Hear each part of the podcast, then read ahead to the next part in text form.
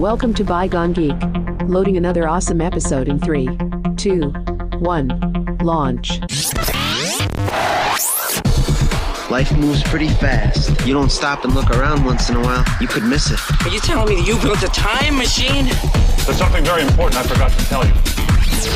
Come with me if you want to live. All right, Bygone Geeks. I want you to know I live my life one podcast at a time. Nothing else matters. Not the mortgage, not the toys, not the collectibles, or all that BS.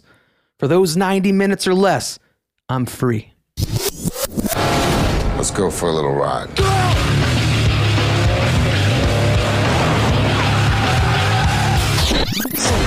Yeah, right. I call. You would have that Iron Man sticking out of your car window. You'd have uh, Han Solo on the hood of the car at the top. Like the when you said collectibles, even Vin Diesel was like, "You never had your collectibles."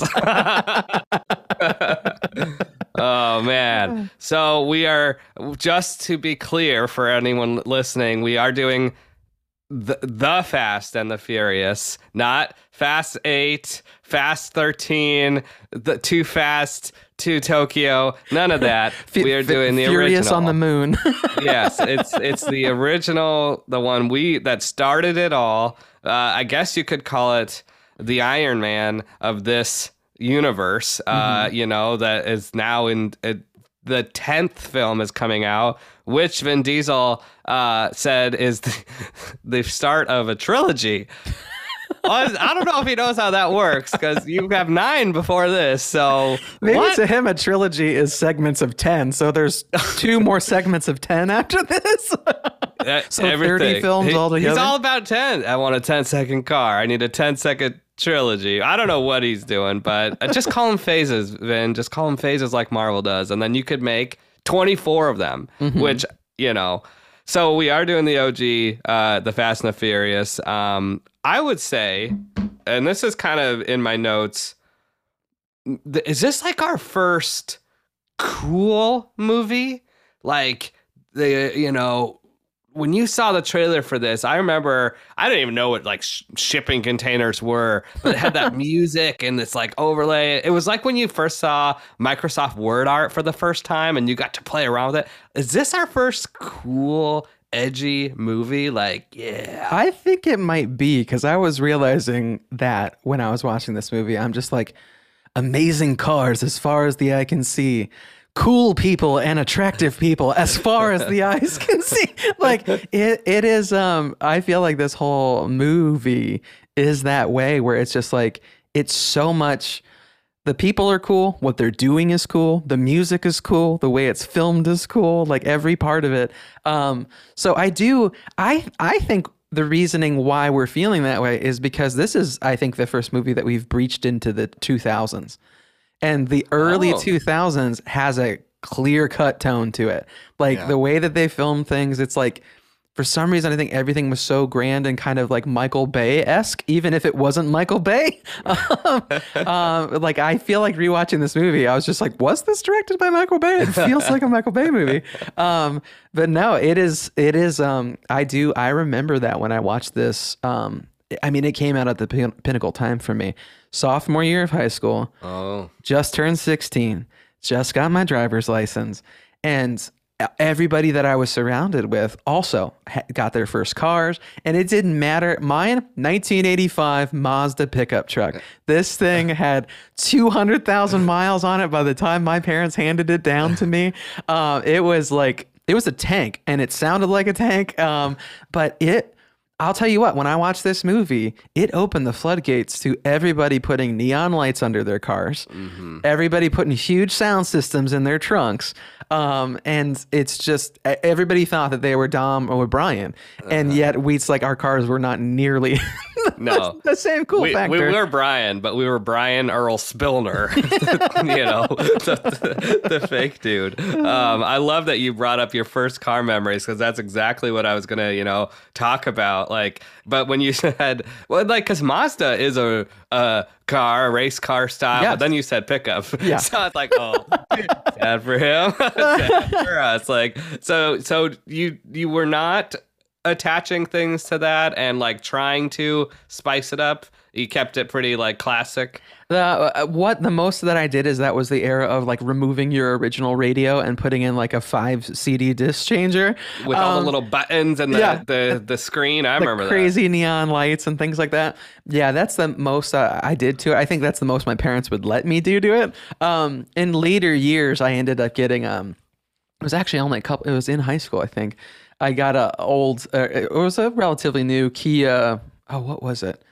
Uh, They don't make them anymore. It was like the crappiest entry level version of the Kia, but it tried to look like like a Dodge Neon, which was like the huge like s- poor man's race car. I feel like in the early 2000s. But uh, when I got that, I did try to throw some decals on it. But once I did it, they looked a little bit lame. Um, the, the most I the most I ever did was a sound system, and then I got like neon um, license plate frames. Which were re- real classy, super classy. um, but I, there were friends of mine that had full lights underneath their cars. Yeah. Um, and it was just, it was super sweet. Um, I, it, it's it's amazing how much this movie opened this kind of uh, gateway to kids and adults and what their cars mean to their identity whether it was a crappy 1985 Mazda pickup truck or or if you were lucky enough when you were a teenager to have like um I mean a Camaro, a Mustang, um you know, a, a Supra, a Toyota Supra, like one I mean, I couldn't even comprehend if you had one of these cars as a teenager. I guess maybe I don't know, people who grew up in LA might have. but growing up in Northeast Ohio, nope. Didn't have any of these. And that's what made me think because I was, you know, driving around now as a middle-aged guy. Like, you know, we're not. Uh, we're we're definitely granny clutching now instead of double shifting like we should. um, like I was like, is are, are lights cool under the car still? Are people doing this um, racing scene still? And then I was like, no, they're not. And then I was like, dude, you live in a Iowa, small Yeah. town. Like you're not seeing that. But maybe in like San Francisco or uh, Vegas, I don't know, other parts of where car stuff still is popular. I mean, let's let's be honest. The, this movie, uh, I would say one, two, and three had the most street style racing out of all the movies. Now I don't even think they they don't even do street street racing in these movies No. now, right? Um, they're busy going to the moon and fighting the rock and all that. It- It's just not even what it is. So while they're still doing fast, this is fast 10, 10 movies in. I was still thinking that if, if street style racing is a thing, though, in those uh, other communities that have way more population, way more access to spoilers and decals, and the is NOS still a thing? And is is that even legal? I don't even know what the car light community Yeah. is. well, I um, this is my insider information because for five years, um, five years over a decade ago now, it's crazy how time flies. Um, I worked at Summit Racing Equipment, which is, I mean, even though it's a Northeast Ohio business, it's the it's called the world's largest speed shop. They you they were running parts for Harry. I was running parts for Harry. I was the insider. Um, just way less attractive, and my eyes aren't nearly as blue and dreamy. um, but no, You're like Brian Earl Spilner. Uh, yeah. Dom would be like, "Yeah, that that tracks." I'm Brian if he were in, the guy in RoboCop that had the toxic waste spilled on him. That's what I am. Um, but uh, but no, when I worked at Summit Racing, it was uh, the majority of that stuff. Like you could you could go and buy tanks of NOS. But it those are not street legal. It was meant when you went to the drag, the drag strip, and it's um it's funny because it's like in this movie, I had no understanding of cars when I watched this at 16. But then Yeah. when I watched it like, you know, a decade later when I was working at Summit Racing, I was just like, oh, this isn't like they're just speaking garbage. like, none like, this is not at all real. Um, Right. uh, but it, um, yeah, NOS is very much a thing. It is definitely not legal. I feel like street legal. Um, but when you see actual drag cars on a drag strip, um, using NOS and like, much like in this movie, when Dom and his car, like his front wheels come off the ground, there's cars that are powerful enough to do that. That's not just movie magic. That's real. Like I've been to drag races where it literally the car goes like, you know, 60 degrees into the air and then slams back down. Um, but yeah, it's um it's a whole di- and it's not at least in Northeast Ohio. Sorry to any car guys that might listen to this show. Car guys in Northeast Ohio don't look like Vin Diesel or Paul Walker. like car guys in Northeast Ohio are just like these middle, especially guys that can afford what Dom and what Brian were putting on their cars are middle-aged men's with giant beer guts, um, uh, and just have a crazy amount of disposable income because their kids are like 30 and have moved out long ago. Um, they're not as cool looking, that's for sure. I love that, like Vin, uh, yeah, Vin Diesel will get like, um, for some reason, he's always like, uh, bashed for like some of his like physical appearance, you know. Um, and you you kind of remind me of that when we talked about how typical car guys look versus this movie and versus like um the attractive ladies and men like all around and this and that like but someone had always said like Vin is standing there on a yacht shirtless and his like guts hanging out and someone commented like yeah, he's standing on a yacht shirtless. You're in your living room shirtless. I think Vin Diesel's doing just fine. you know what I mean? Like Yeah. I love I love that. And like he's his his like range is pretty good. I mean, I don't I mean, not that Groot obviously has lines or it really like I don't know how Marvel did that because Bradley Cooper's a rocket raccoon and and Vin Diesel's Groot. Like it is so bizarre to me It's that those are you know, but like he's not the person I would think as Groot. And then he's also like when one of my favorite movies, which we'll probably do an episode on, but Pitch Black. I mean, Mm-hmm. and then he's this this drag uh, street racer in in in Fast and Furious. Like he does have a pretty good range, and he's Yeah. done some family movies and things like that. Pa- pacifier, like yeah, that's Pacifier, yeah, was yeah, great. Mm-hmm. which I actually liked better than like some of the rock stuff, like Tooth Fairy and Game Plan. Mm-hmm. Um, but I love that. Yeah, Vin. The people will. ta- if you met Vin Diesel in a bar. Uh, I would buy him a beer and I would hug him. Like I'm not gonna trash talk this man. No, you know, no. it just it's just hilarious to me. But I I think um, this if I, if I'm remembering correctly, if you were 16, I would have been uh, 12, going eighth grade summer, and we I talked about this on another episode. Uh, this was my one of my, if not the first theater movie I had to see with a buddy without anyone else, no adult Oh, cool. supervision. And I do remember the trailer, and I remember how hazy it was, and the the st- the storage units and the crates and all that. And I was like, "What is this movie?" Yeah. And I had no no idea about cars. I was not like a car kid. With I had Hot Wheels and stuff, but I was very much more into action figures. But I wasn't like obsessed with the car stuff. I just really was I thought the characters were cool too.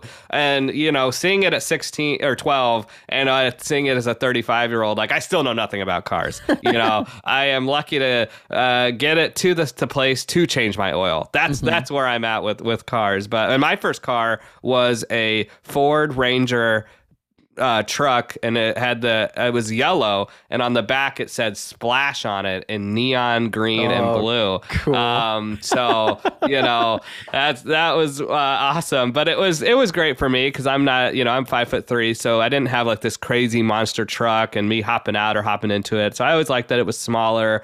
Um definitely helped people move. I'm sure you helped you know if you Oh, had a yeah. truck right? You well, know the but funny thing is, is at, like I never, like David and I have never shared this with each other. The for the Mazda, um, the Mazda B twenty two two hundred is what it was, and the Ford Ranger are the same. They're built on the same platform. It's the same size Oh. truck. Yeah, Well, at that, yeah. So we had the same car. Cosmic, yeah. we were driving no ladies around together. uh, but it was definitely a character uh, of like an extension of myself because it was. I was fortunate enough to have a car. Uh, that that was the thing, like a vehicle. You know, when when later in the movie, when Brian brings him that 10 second car that's like not even running, the fact just to even have a a, a mold of a car, right? Like, so to actually have a running vehicle to get me to point A to B, to get me to school and have a parking spot at school. And like, it was legit leveled you up cool factor wise, uh, for sure. But you know, that, that was, that was four years after I saw the first Fast and the Furious. But I remember seeing it with my buddy Doug Jeter, and we felt so adult and cool. It's so funny going to see a car movie that we didn't drive ourselves to. but we felt really cool. You're still you know? several years away Yeah. from it. Yeah. we were still dropped off at the front of the theater by his parents, but I had I, and I think I talked about this in another episode. I had staved the movie stub for years. Mm. Um, now knowing how many movies there are of this, I wish I had saved the original. Who knows, you know? But I, I definitely to this day think out of all of them that they've made, this is still, um, it's probably my second favorite. But it's it's just funny how how uh, a hold this movie has on people, given the the how popular like it was at the time, but street racing is not as popular now. Right. Um, and it's weird that they they went away to do weird other things in this movie, considering how good this movie was. Right. Yeah. You know. Yeah, it is. Um, I, I feel like I forgot how much this movie, which mind you, it's just like I'm just I was completely flabbergasted that when when when I saw the first teaser trailer for Fast Ten, and I was like, oh, is Fast and the Furious nostalgic enough to do on the podcast? And I'm like, 22 years. Oh yeah, that one. yes. 22 years that I'm like, this is insane that it's been going on for that long, but it is. You are a thousand percent correct. Fast, the Fast and Furious of 2001 compared to, I would feel like even from the second one on, we just went into a fantasy world. Yeah. like after this movie, like there was, of course, there were still these grand scenes in uh, in this movie, but not that much breaking the laws of physics. Not Yeah. like you know there weren't submarines, helicopters, tanks, like uh, all this crazy stuff. It was just in L.A. Like they Dom like very- stomps on the ground at one point, and the ground starts to crack like an earthquake. I was like, uh, what? But you know, so I'm, you know, and I think like for what they're going for now, I think someone called it this new one is as review literally said popcorn lunacy, and that's that's great. That's great. You know, Yeah. fine. And again, I'm part of the problem. I will see it. So whatever. Yeah. Shame on me. Bring it on. Uh, but you know, you know what's crazy? Getting back to this one, and this like was a very much like whoa moment in a in a sad way. The movie has a public service announcement done by Paul Walker at the mm. very beginning. And it was just like very like it was just just hard to watch. Well, and then you know? ev- even when when Vin as his character Dom, when he I forgot about the lineage of his dad until this movie where he says that his dad died in a fire during a race. yeah. Like it gives you chills watching that scene now, knowing, and the fact that he's telling that story to Paul Walker, like to Brian, like it's very, yeah, it's crazy to think that the you know the, you know I don't even know if co-star is the right word. The second, you know, the second like person on route Mount Rushmore in this movie dies in a way that Brian would have died. Like that's Yeah. crazy. That's a in real life. Like that's just that's a that's quite jarring for sure. And you I think this is a good time to kind of, I didn't know where we'd put this or talk about it, but, if, you know, when the movie opened with a public service announcement by Paul Walker about safe driving and things like that, later in life, he did say if he, uh, you know, I'm not, I don't want to mess this quote up, but he was happy, if he goes out going at a high speed, I think he was happy, he said, or something like he was doing Yeah. something he loved. He really immersed himself in cars. He was at a car show that morning um, before he passed away. Like he was one of those, as I think a lot of people would say, Heath Ledger um, when he passed away was like a thing. When I found out about Paul Walker, I cried. It was like a Kobe Bryant style. Um, I I really connected with his character in all of these movies because he was just something I wasn't. And so it was easy to connect with him and live out this fantasy through his eyes. You know, he's Yeah. he just was like a cool guy, um, racer.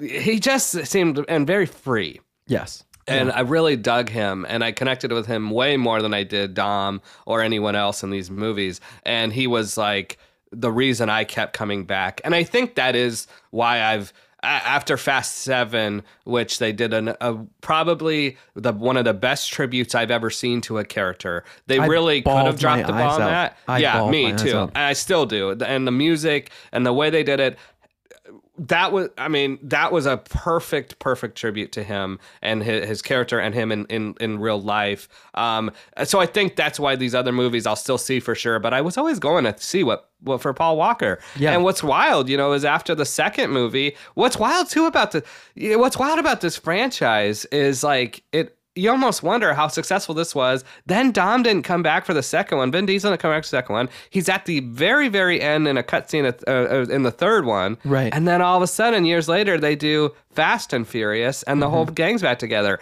It's it's what we talk about now, how nostalgia's coming back and a lot of things. You know, we're getting another Indiana Jones. Fast Ten isn't necessarily nostalgia because the family's still the family again, and everyone's back. Um, but like weirdly, Fast and the Furious had their own nostalgia resurgence. Yeah. With that fourth movie, because mm-hmm. it's not, it wasn't straight up Dom and Brian again in the second and then, and the third. Yeah. That's kind of wild to me that that ended up working as it did. It is because like you don't tend to see that. Like I can't think of another example where they deviated from the formula of the first installment and then didn't bring it back until a, fo- a fourth film. Like it, it's it is really weird when you think about that, and then to think the dominance that now. The dominance. The dominance. I just realized as I said it. Um, but We're gonna him, count how many times we say family as well. fam- family. You're gonna say a little bit of like wheeze and quiet with family. Um, but no, it because now when you think about the Fast and the Furious, you think Vin Diesel, like he's the identity of that franchise now. And you're right; it's shocking to think that he, um, like yeah, it makes you wonder how he even came back into the fold to continue doing this franchise for so long. But I agree with you. Um, there was something about Paul Walker that he had this cool factor that was so wildly different from any actor of that era. Um, and I joked about not having his dreamy blue eyes. Man, did he have like there was something about his and it's funny, I didn't realize until doing the rewatch of it. When he's at Dom's market and he's getting the tuna sandwich that nobody likes, but he clearly just, you know, is there for obvious reasons. Um, and the the friends, the trio of guys show up, and the one's picking a fight with them. There's one little exchange where they pan the camera to the two kind of nerdier guys that aren't in mm-hmm. the fight with them, and they're like, "Ooh, he's so dreamy," like, and they're talking about how he looks, and he's just stunning. He was a very, I mean, he was a very stunning looking guy, and he just epitomized what you would think if you thought of somebody who was a street racer in Southern California. It's Paul Walker. Like that that look is what you think of as Paul Walker. And um and I think no matter how long this franchise goes on, whether it's two more installments of 10 films, however Ben Vin is going to do it. Um it I don't think you'll ever forget Paul uh, as being uh, an identity to this because I think um, in this first movie, the establishment of Dom's kind of running joke now of family, family is what matters. The relationship of the family was founded on on Brian and Dom. Like mm-hmm. all of the other family members kind of sucked in this first movie. Like the fact that I had forgot that he goes out on that race and he's almost picked up by the cops, and when he comes back to home, they're pl- uh, his girlfriend's playing PlayStation on the floor. Guy's playing an electric guitar. Another guy's sitting there drinking a beer, hitting on a woman like a girl. Like it's and nobody backed him up. So it's funny a guy that's so hard and fast on family had nobody nobody cared in this first movie except Brian, which was cool. That was probably the craziest part about this movie, where like you know how the these new movies nothing's believable. In this one, I was like, you know, the cop was able to spot Dom on the street and was like, Toretto, uh, I don't know. If you're looking for this dude, why don't you go to the raging house party of where he lives? That's true. That's a I mean, point. is Yeah. this that hard? You know? I mean, I don't know. I was uh, that, but but that's what was not believable. And now, yeah, the cars on the moon and this and that, you know. But I I I do think I agree. Like that's where. Uh, this movie had some layers to it beyond street racing. It had a lot of trust and a lot of respect. And I do love Brian's uh, entrance to the street racing scene where he took note of uh, how Dom was like, You embarrass me. Uh, that was, ah, man, I got to work on my Vin Diesel. That was like a teenager through puberty. You embarrass me. Um, you know, but Brian was like, I, I want the cash and I want the respect. Yeah. And he's like, that matters more to some people. And, and Dom is like this mob boss of this. Yeah. I mean, he's the the boss of bosses um, when it comes to street racing. And uh, you know, when we also talk about intros, though, I mean, a man alive in any game we got that was around racing. I think everyone in their mind tried to make that green Supra that that Brian had that we were Yes. introduced to. I mean, that color and the decals. I mean, every custom design I could in a video game. Yeah. Oh, I got to make that car. Oh, I got to make that car. It was a. I mean, I'll say it right out. Right out in this movie, it was the coolest car uh, in the movie to me. Like cooler than Dom's car, I would Mm. Yeah, say. I I was gonna ask you that um, if you were more of an import import car fan or an American muscle fan. So you would be more of Toyotas, BMWs, Volkswagens, things like that. Yeah, I like that sleeker, kind of shinier. I do think muscle cars are cool, and actually, as I've gotten older, I do I do like the muscle cars a lot more. Um, but again, maybe that's that shift. Like street racing is not a thing anymore. But ba- back Yeah. in 2001, that was like cool. Like Dom's uh, Challenger he brought out at the end of the movie. That's that was his dad's and all that. Mm-hmm. It was cool, but. In my my twelve year old brain, it was like that green that green car, and then Brian's orange car I thought was really cool as well. Yeah. Um, but yeah, now that I've gotten older, I do like uh do like some of the muscle cars. Um, I've but always I've always been a muscle guy. Um, Okay. I, I like the big, the bulky, but big and bulky combined with an insane amount of power to get that sucker moving. There's Yeah. something just so American about Yeah. that, which is why I think you know American muscle is is is the term for it.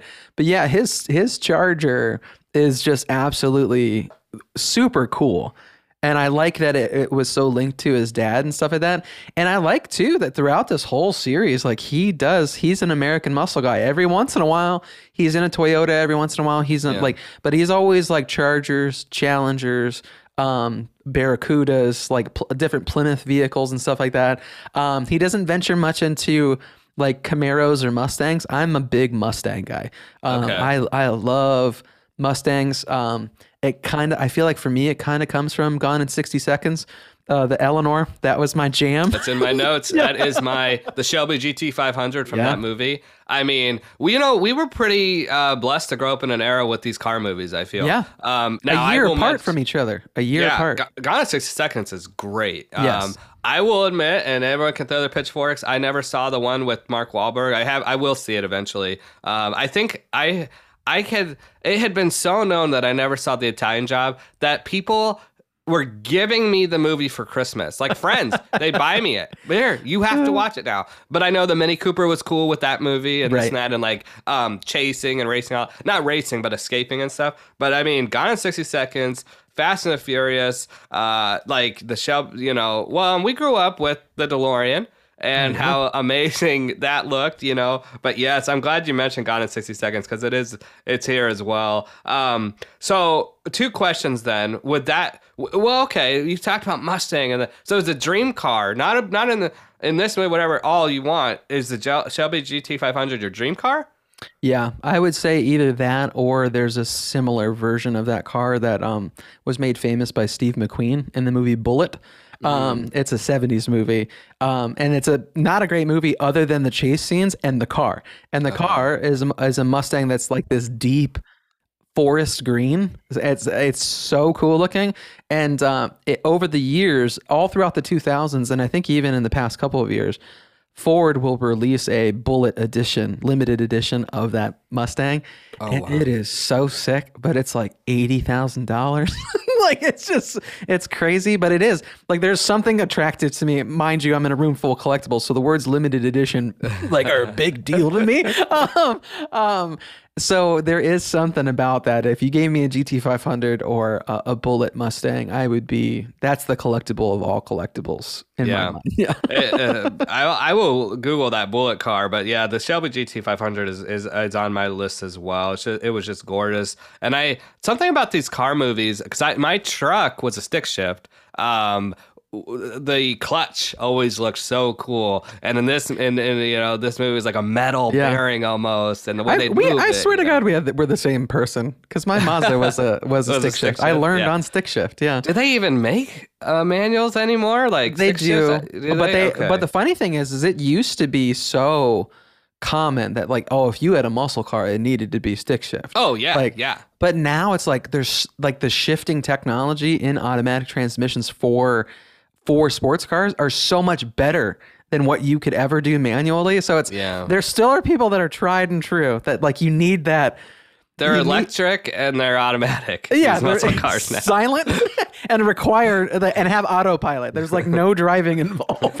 um, it's a, yeah, it's amazing how far we've come, and it could like, could you imagine? It's like if there's so much to this movie and this franchise is them cutting into the cockpit of the car and Yeah. seeing them shifting, seeing that man versus machine combined together, like and and somehow going through 15 gears in that transmission when you know there's only six. Yeah. like it's like how many times I gonna shift? Uh, That's like, why I like the Wick movies though, because it's believable. You know, with other movies, like, did he need to reload? And Wick, he's they do show the reloading. You know, when you get to the logistics of stuff, yeah. And I love that Brian is like. You know, God bless this man. I mean, his manifold was blowing out and the car is sparking, and he's got a computer in there and he's pressing buttons and stuff. I, I forgot about the computer and I was like, how is he how is he navigating that while going so fast? Right. My favorite thing though, I guess talking about graphics and stuff, like when he hits the NOS and mm-hmm. the the screen does that like zoomy Yeah, it, like, thing warps. with him. Yeah, you know, and we're all there with him. I thought me and my wife did kind of chuckle because I, I don't know what that would look like now, but I thought it was a little funny just seeing it now because it's kind of like, you know. It, I Um, forgot how much that whole street race uh, with him and Dom and the what three or four other guys. They, there's some Ja heavy Rule.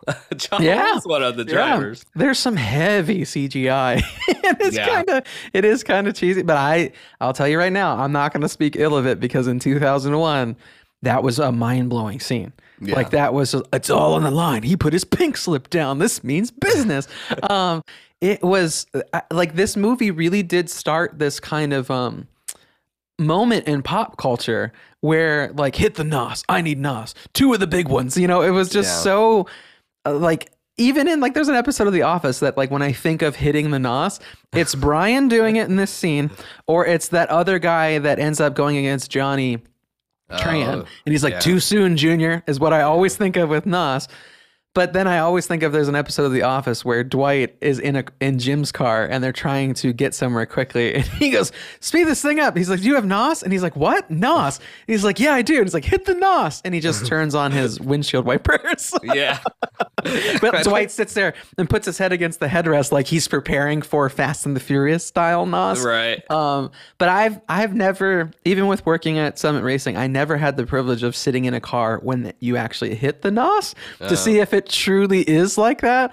Um, I do know that it, it does dramatically increase the horsepower of your car, so I would think it does would slam you back in your seat, but it's definitely not going to like um warp.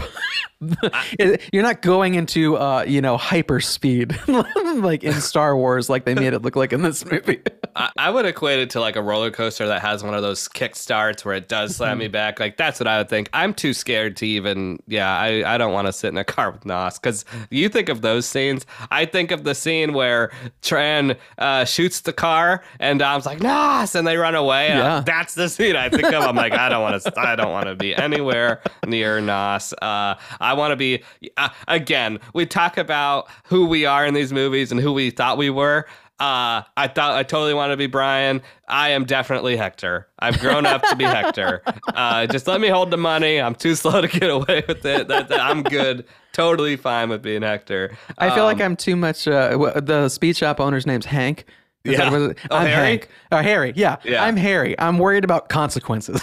like, I'm the old middle-aged guy amongst all these cool kids who's worried about consequences. yeah, I want to go. Uh, I'll be Hector getting a fat burger with cheese for two ninety five. That's that is me. That that that's fine. You know. Um. You know what we haven't talked about? We talked about though the intros and we when we when we see Brian in the Supra, but then we see Brian pulling up and getting that tuna sandwich and just again cool factor. Yeah. Dr- drooling, dripping cool, right? Uh, Dom sitting there drinking the beer, reading the magazine behind a cage, like he's almost in his own. He has to be. Well, I think you caged. you mentioned mob boss, very mob boss. Yeah, you know, Yeah. untouchable. No Yeah. one's getting to him. Um, and and then you see their cars all pull in, and it's like just this team and energy of just like, oh, this is badass. And this is where I'm going with all this. the music. The music was so t- like you said 2000s are edgier and just uh, grunge. What you're never going to believe. You know why we love this music? It was the same guy, Paul Scrutiny, who did Rookie of the Year and Rocky. No, I'm just kidding. Uh, Paul Scrutiny. what's his name? Bill Conti. Oh, okay. Uh, it's the same guy. That's why we loved it. No, uh, I just thought this this is definitely a very cool soundtrack and Right. just got you so hyped for all these intros. But I will I will admit to this day, talk about memorable scenes. They are they're fighting, they're beating each other up. When she yells, when Letty yells, "Dom," and Dom stands up. Oh, Yeah. I mean, goosebumps still. Yeah. because it's like, oh, okay, now it's going down. You know, just talking about story writing and writing a character. Yeah. He's not even been in a car yet. No, You no. know what I mean? I thought they just did that so well to introduce Dom as this this he's the man. Yeah. Yeah. Yeah, I agree. He um well and I uh, I ended up uh for people who follow our Instagram, we have a, a new little thing. They started something called a broadcast channel where it's like a little group chat that you can have with like hardcore fans. And so we have about 20 folks that are in there and I asked them, "Who's the coolest person in this first movie?" And by three times the amount of votes of any other person, it was Dom. Um, I feel like everybody everybody connected with Dom in this movie. That this is what made Vin Diesel a star. He had no other leading roles up until this point. And for him to be established as this road racing kind of like old school mob boss sort of feel, but instead of the typical mob boss we're used to of that era of like Tony Soprano, uh, God, like these big, like powerful Italian guys, to see this shredded dude who is so commanding and is bald. young. Yeah. Yeah. Yeah. And bald. That's true. In a good way, Vin. You made Bald look cool. Don't kill me.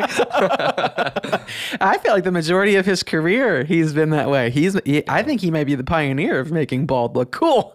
Oh, great. now you've got The Rock mad at us. Oh, jeez. Jason Statham. He's like, what'd you Oh. say? all three of them in this franchise, which is mind-boggling to Yeah, me that they're it is. all now in this franchise, and now Jason Momoa, who's not bald, but you know, like it's crazy. You talked about 22 years, and now if you look back at the cast we're talking about in this movie.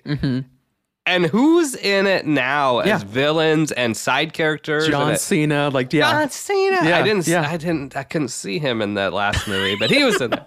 Uh, the one wrestling person who listens to this just maybe got a chuckle, maybe. and then any Paul Scratney fans out there also got a good laugh. It is, but I do. I think. Um, I think forever I will always think of Vin Diesel as Dom because I think that he kind of played himself a little bit in this role, which is why he was so good at it. And I feel like even when I've seen him in interviews and stuff like that, he just always he seems like Dominic Toretto. Like that's who Vin Diesel is in my brain. And I would say the same about Paul Walker. Yes. And I, I, you know, he, um, I actually I tried to seek out a lot of his movies because I enjoyed him as a as a character. He did that one with Jessica Alba, Into the Blue, I think it was. yeah. Um, and then that that darn he shaved his head for that, and he still looked amazingly gorgeous. I'm like, Paul, come on, dude. and then he did something else where it's like he was like chasing down a gun that was uh, going to be used in court or something, and that was a pretty Oh. dark movie. But it was, I think it was called like Run All Night or I don't know, another good grittier movie. But I, I always liked his stuff. Um, but yes, he to me was always Brian. He was Mm-hmm. always this franchise. I mean, again, not to talk The Rock outside of this movie and stuff, but to me, this was Stone Cold and The Rock when you Oh, got yeah. when you got Vin and, and Paul. Uh, it, I agree. That's what it was. They made each other better. They did. Um, yeah, I that's a great a great comparison. Um, and I do I feel like even when you think about it as well, this was an establishing role for Michelle Rodriguez too. Mm-hmm. Like, man, there was just something like uh, so early two thousands when you watch this movie because her and Jordana Brewster, it's a, the low rise jeans.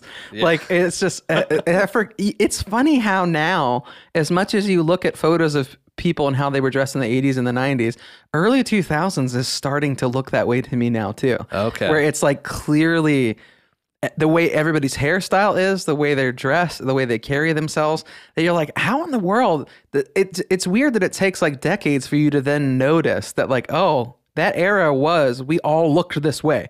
We all adopted these things. We all talked this slang. We all did like Yep. it's it's it's pretty amazing. But I do Michelle Rodriguez. Um, she like I had quite a crush on her when I watched this movie.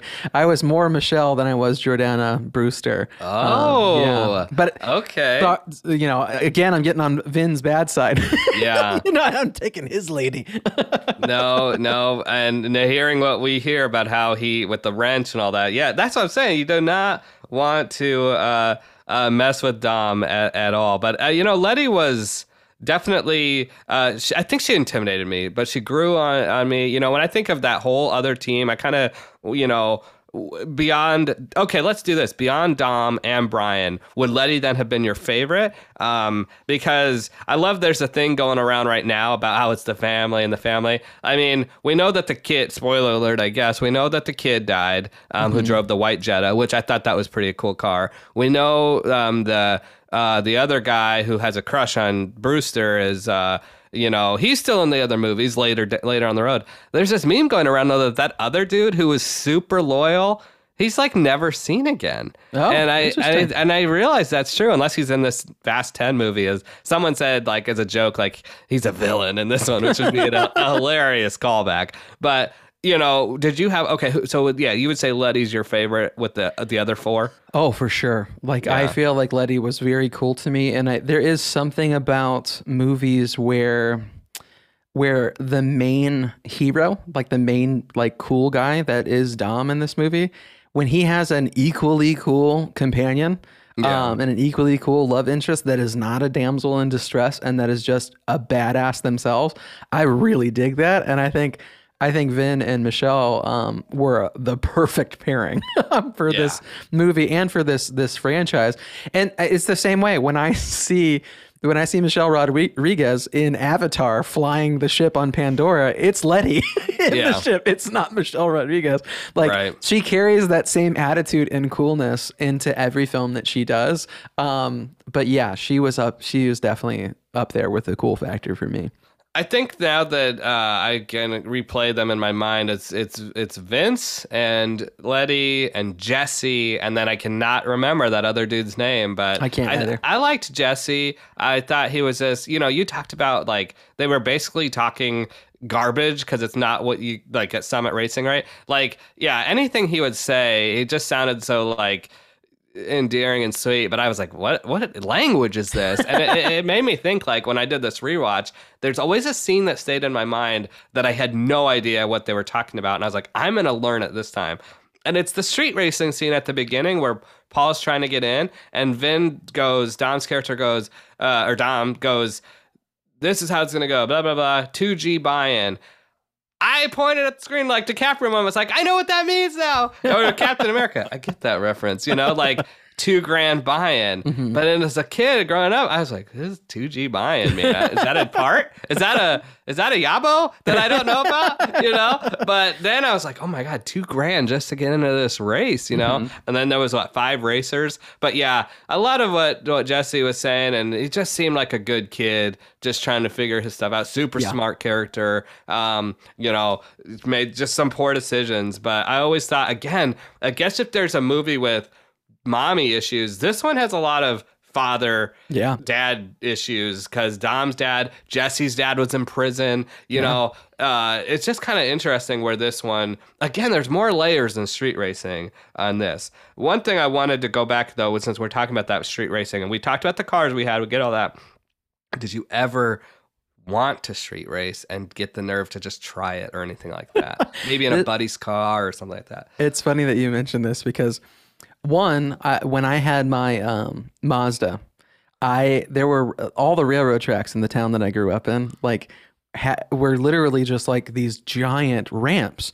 That like they you had have a flat street and then they'd have this giant bump that kind of went up to the railroad tracks.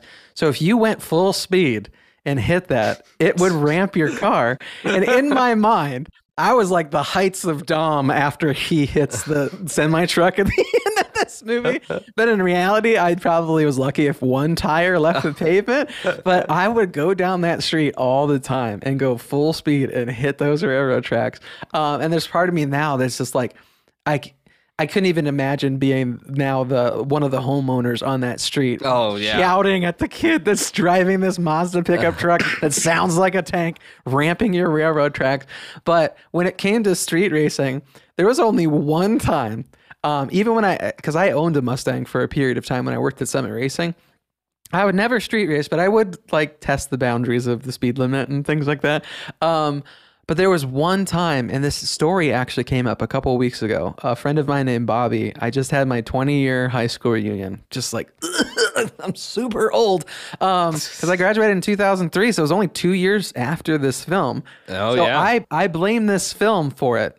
Is that Bobby and I were going to Kent State, um, and we're side by side in our cars at a stoplight, and he pulls up, and in my brain, it's the same as Vin and Brian looking at each other.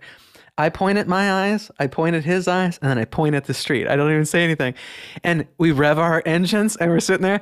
And the second I hit the gas pedal and the light goes green, I see a cop out of the corner of my eye. Oh, And I immediately stop, and Bobby didn't see it at oh, all. And Bobby kept going, and he got pulled over, and I had to pass by him getting pulled over. I felt so horrible.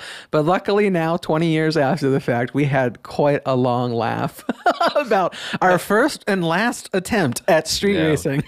but that's far more the reality of what street racing I think would be is just immediate pull over by a cop. But, yeah. I had a similar situation. A buddy and I, same. You pull up next to each other, window rolls down. We look at each other, give a head nod, and then boom, I took out a meatball sub. And I was like, oh, we're not doing that? That's not what we're doing? Sorry. It's like, we're at a red light. I'm going to eat this. Um, no, I'm not. I never, I mean, we, we mess around with it here and there, but it was definitely more like cool in my head. Uh, yeah, I, I, I am, and now I am like probably drive five below the speed limit. Yeah. It's just so funny how everything changes. Um, but you know, I think of, um, what this movie and we were talking about like, uh, peeling like some of the layers back and everything. I thought it was pretty cool to make Brian uh, undercover cop and, and being blended, uh, blended into this universe and growing the relationship with Dom um, and learning more about like the culture of family because it seemed like Brian didn't really have one either, right? Um, but you know, I think that with John with Tra- with uh, the villain, I guess we could say Johnny Tran. I thought as I watched this again, uh, he also. I would love to see him later in the in, in maybe other movies because we got that scene where he got busted Yeah. and how his family and how his dad slapped him. There's just a lot of family. And like he got embarrassed too now by Dom. And they had that race in the desert and he was talking about how they came to my house. They Yeah. embarrassed me and all that. Um, I just thought, wow, another heavy hitting family issue. Uh, and I didn't really real young David did not realize No. any of that going on. Um, but I just thought it was inter- interesting, and it just made me think of characters I'd want to see again if they're doing more movies. He should definitely be in another one. I don't know if that guy is still acting or anything, but I, Yeah. I liked his character in a way. I do too. I thought he looked super, just as much as Paul Walker and Vin Diesel look super cool in this movie. The actor that plays Johnny Tran, I mean, he was he's a good looking fellow as well. He was super built, like very intimidating. Uh, he played that role. He played that role very well in this movie. Um, I do like. I am curious to see if they will. At some point, when they continue this franchise, if they will start to dial it back down to the tone of this movie, but I don't think they will. I think they're past eleven on this, and they're just gonna. Well, they're only past 10. they will be past 11. They'll be on Uh, when you get popcorn lunacy, I think Vin in his mind, he's like, they're loving it. You know, It's true. Give- again, give 'em I will-. You know, I'll be seeing it and all this and that, but I, I don't think we're gonna get any more of an undercover cop, uh, family issues. I mean, I thought the scenes were so well done though, and very tense, like and very minimal. Like Brian breaking in to the, the car shop and, and looking at the parts, and then getting hit in the head by Vince because they found him. You know, and God bless, thank thankfully, you know, he's able to lie his way out of that. But I mean, Yeah. the writing's on the wall, and that's kind of where I do feel bad for that other character because he was like t- telling Dom, "I told you, Yeah, like, right. I know I'm a a jerk, but like I've been telling you, he's undercover." Right. You know. Yeah. And you're for some reason, Dom, you're so smart, you're you're too, you're blinded by this. It's almost like you know a Sith Lord. You know, like he's right under your nose, Yoda, the whole time. Well, you're under his nose because you're three feet tall. But you know that that's where I don't know why I'm Jerry Seinfeld right now, but I just always like. Oh, what are you doing, Dom? You know, well, I can understand though, because like, I mean, the uh, he Paul Walker does not look like a cop. no, he's too he's too good looking to be a cop. especially so. compared to the, the other cops he's Oh, with. for sure. Yeah, one of them was Buffalo Bill from Silence of the Lambs. I know Paul really loves that guy. It puts the skin on the turkey. I, I thought about Paul immediately. Creep. That's true. All of the other cops are just like middle-aged, dumpy-looking guys, and you have Paul Walker in that mix. It doesn't it doesn't make sense.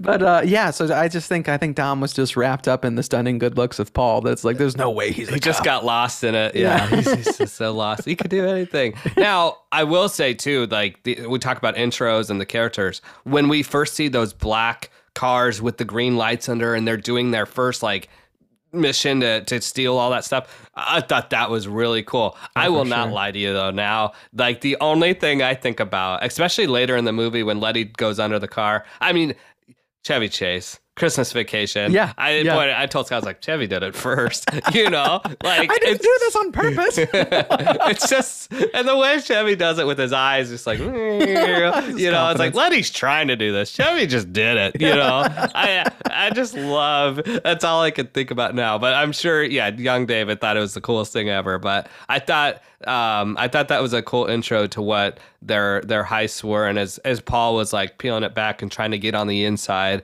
continuing to earn uh Dom's trust and all that. Just again, great chemistry and and Dom very like this is my circle. I'm about to let you in. You know, I you know not to like um, bury the lead or anything. I mean, the movie's insane. It, it's got all kinds of incredible stuff, and you know the ending that they're trying to do that last mission, and the the driver's got the shotgun and he's blasting people. Dom's hanging outside the car. As as unbelievable as that is, it is definitely when you think of these new movies, that scene is way more legit and believable. Like for sure. that could happen now, Yeah. considering how like popcorn lunacy they've gone. You know, like again, it's crazy back then, but um, you know, great, great stuff. But I, I don't think there's a bigger.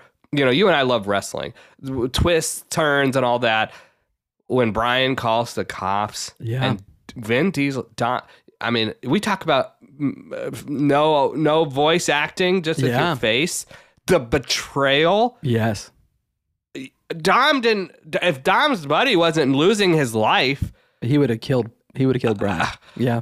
Yeah. to this day, 22 years later, Dom. I mean, that scene Yeah. is insane. It is. I agree with you. Um, I feel like there's some really great acting that goes on there, and I feel like there, it's just it, it- you realize that that then combined with how the movie progresses after that point of him still showing that like I know I'm a bad guy to you, I know I'm a cop, but our relationship is still our relationship. What we f- did together is a real brotherly bond, and that they still overcome this bad guy versus you know this cops and robbers essentially situation that their Yeah. brotherhood carried on through it and i think i firmly believe that the, they did that did that so well in this movie is why then when you watch the later film and you hear the it's been a long oh my god man Yeah. like it's from this it's from this this moment in this movie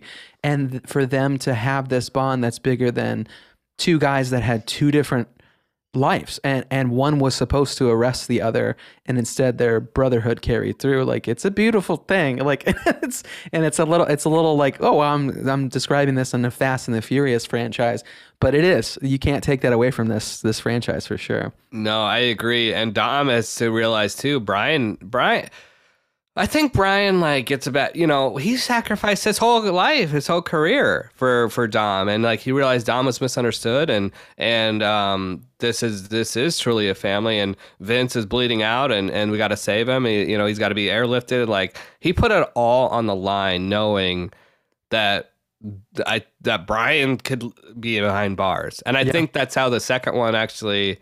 Um, he's he he's like on the run or they catch him and he's like we need you to help or you're gonna have to go to jail and all that. Right. second one's actually really good too. I love the second one. But i mean um, that's not how the, uh, the you got this crazy moment and then you know they gotta go. And um because they're still looking for Jesse, you Yeah. know, and and and and and he, he we see the the the, the muscle car, and it's and mm-hmm. it's almost like Dom. Well, Dom never drove it, right? He even said that, and he, he'll drive the other the, the other street race cars and stuff like that. But it's like he he he was he saving it. Like it was too big for Yeah. anything else. But this is it. This is the biggest moment now. He's got to go find jesse. Jesse's or or yeah this is it. This is what it's been all leading to. And unfortunately we see what happens with jesse and and all that. The cops are on the way. Dom's like he's already said i'm not going i'm not ever going back you know? Right. um, it's interesting when we think about movies like this or shows or i think of one of my favorite shows dexter.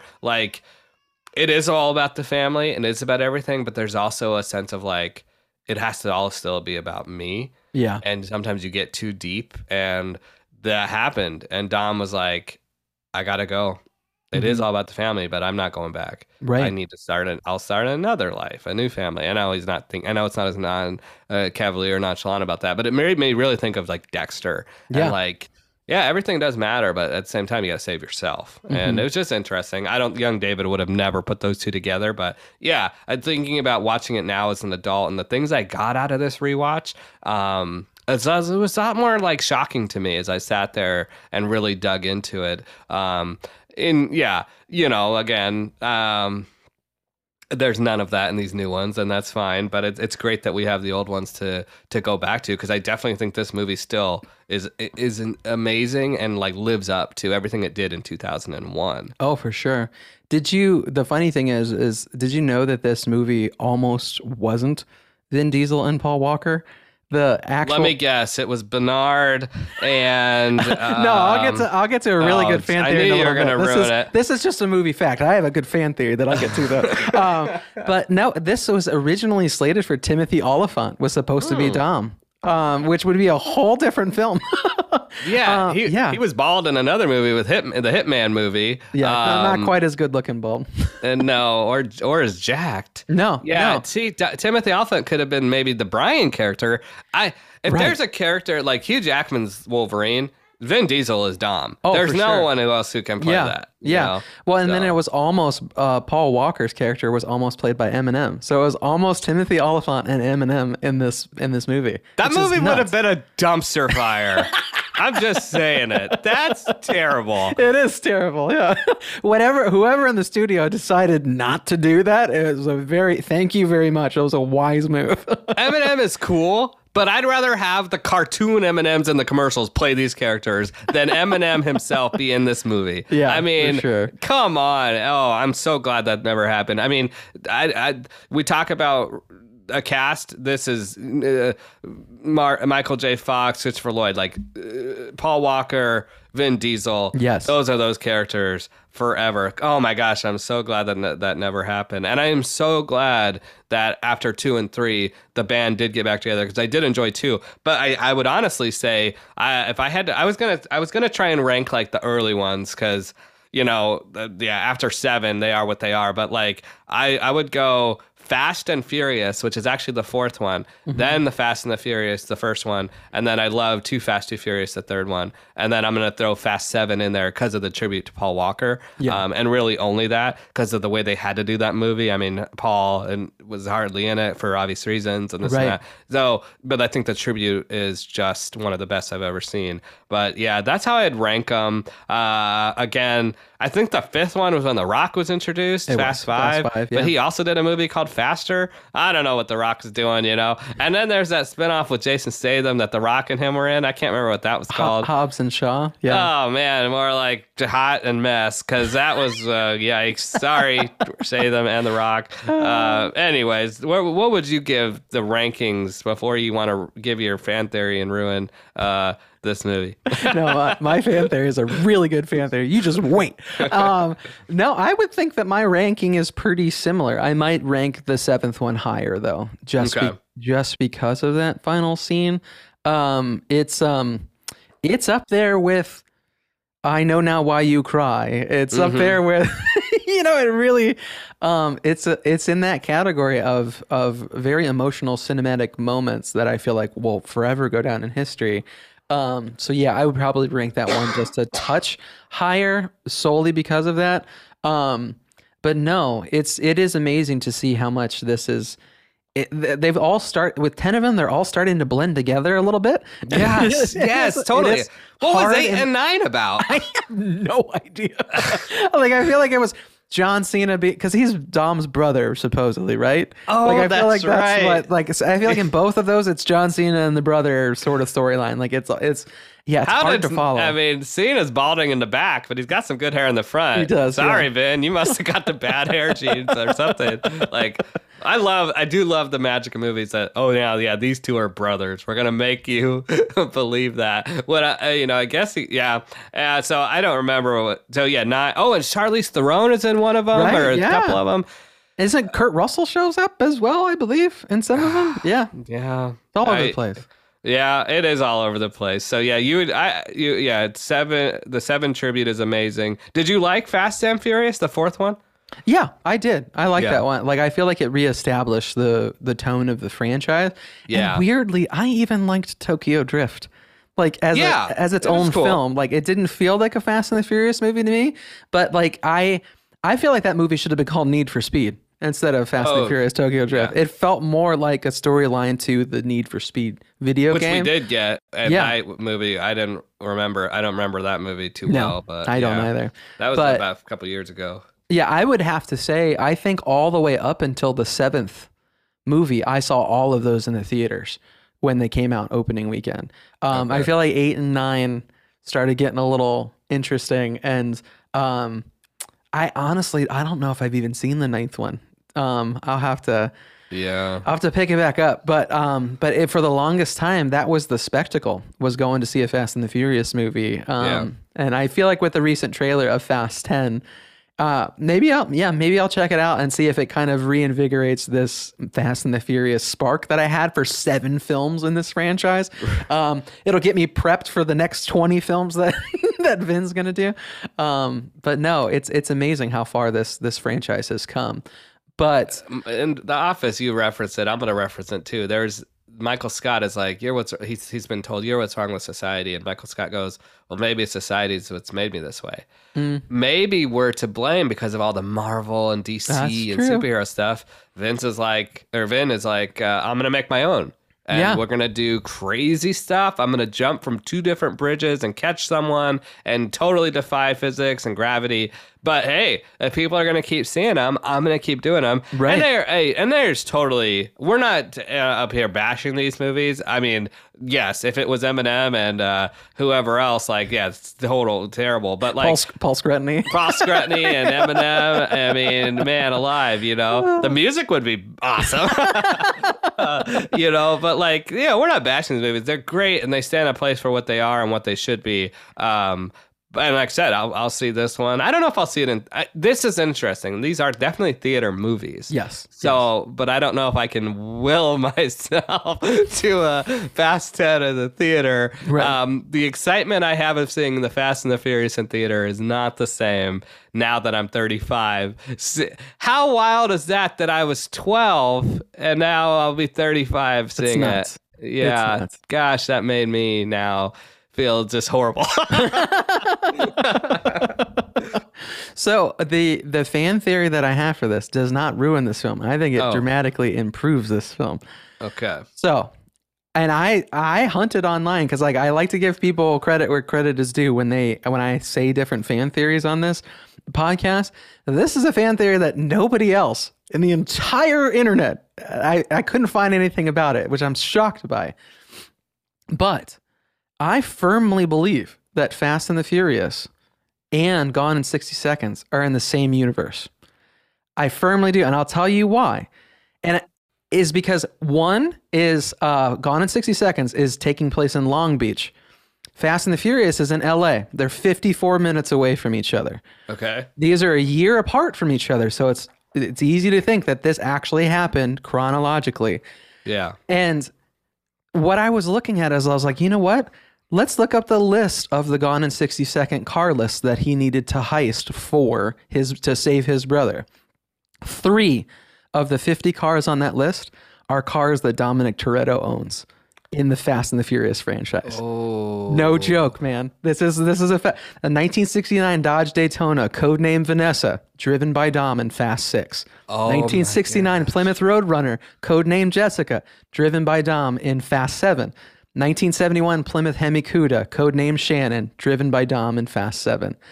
And uh, what I'm thinking is, is that Memphis Raines needed cars, and w- you're within an hour radius of a guy who has a ton of cars and a ton of sway. I mean, the guy at the speed shop knows who he is. yeah. So I feel like Memphis, a trained car heister, had to know Dom. Oh, for and, sure. and stole those three cars to save his brother.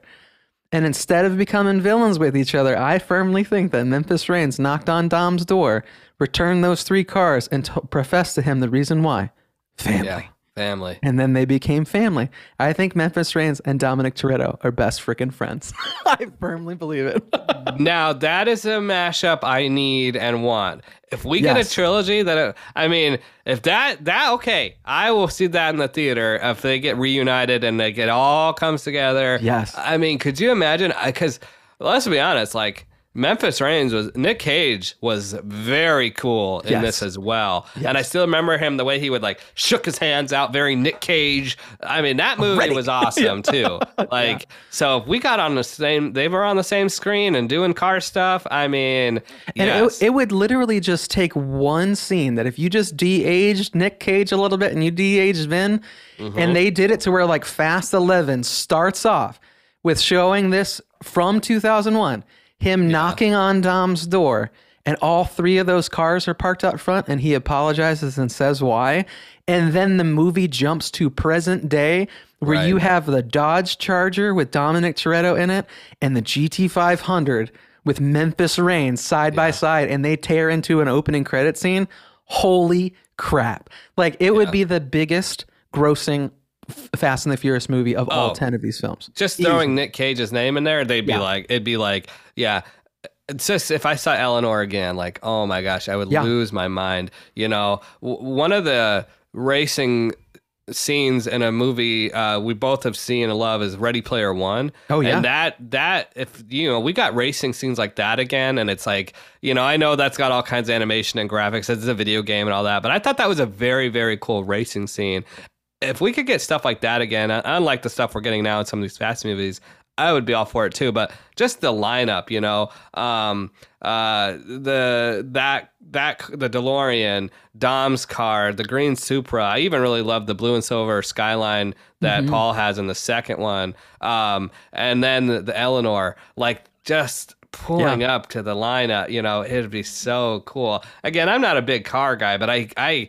I definitely can get lost in, in the appeal of how they look. Yes. Um, and there's just there's some beautiful, beautiful cars out there. But yeah, that okay. Your fan theory. I redeem myself. I I totally love it. I, redeem I myself. totally redeem yourself. I, that is awesome.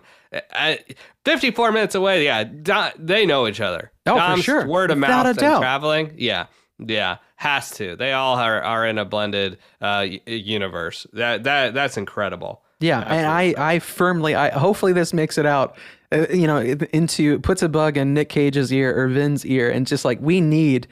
I mean, it's such an easy pull to get Memphis Oh, yeah. into this film. Like they've done things where people who you thought were dead came back into this movie. You can make Mem- the connection of Memphis Raines. Like it's so Yes. much easier.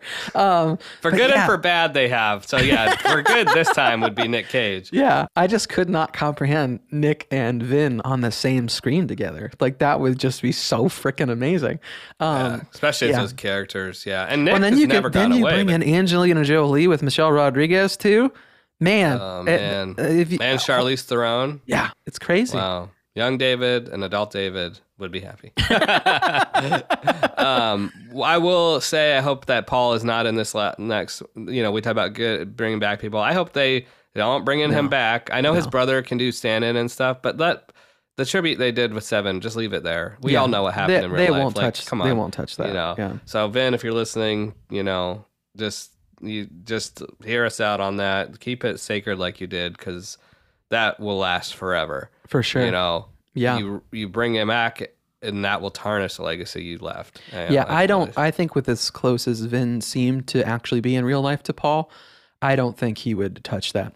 I, I Yeah. really don't. I think if anything, you might get um, if he, if he does do this for another 10, 20 more films or whatever it may be, you might see uh um because yeah, Brian's character had kids with Yeah. Jordana. Yeah, like you might see uh, an older kid that they might cast like a young version that looks like Paul Walker. It gives you Paul Walker vibes. Like I'd be on board for that. Um, but yeah, you can't touch his character again. That was just so beautifully, beautifully done. But yeah, before before we uh, close out the episode, I wanted to. Um, we had a voicemail on our new website that was submitted by uh, our biggest and best bygone geek. Uh, so let's go ahead and play that. Hi, it's Sharon, David's mom. I just want to say how proud I am of both of you guys. I absolutely love listening to your podcast every week. You are so funny. Um, and I'm really proud of your website. And I like the pictures of you guys as little boys, brought tears to my eyes. Keep doing what you're doing. It was funny. I feel like when your mom, when I got an email that your mom submitted that, was just like, she's so sweet. And I appreciate the fact that she checked out our website. She's the first person to send us a, a voicemail on the new website, too. Um, but yeah, it, um, I, I, I don't know. It's, I, I, it's always pleasant hearing from your mom. yeah, I now need to Venmo her twenty dollars. But yes, uh, no, uh, it's so funny. She she was like, I don't know how to leave a review. I, I didn't know how to help her because I'm so bad at this stuff. I was like, ah, she'll figure it out. So I'm glad it worked out. Um, but yes, that's very very sweet, mom, and thank you for for always supporting uh uh this adventure we're on. It has been a blast. You know, um, I, you know, we in some way uh, do connect our our family and friends and and I've said before like I felt like we were all under the same roof. Well, that roof uh, uh, I was provided and life I had was uh, my mom, and just a huge huge shout out to her for always you know the memories I have were ones she created, and I think that's pretty special. Um, so I will I cannot wait to show Harper Fast uh, 40 when it comes out because that'll be an episode she'll be able to do. Um, but yeah, no, love the love the shout out, mom. You know, in this one, you know, we didn't really talk. This one was more of a father issue episode with the with the with the guys in the movies and their dad issues. So we didn't really talk about mom. Mom. Uh, this was not on, you know, this was, you know, it's cool that she let me see it. I remember having the DVD, but I don't think she was ever lining up to watch this this movie or has seen any.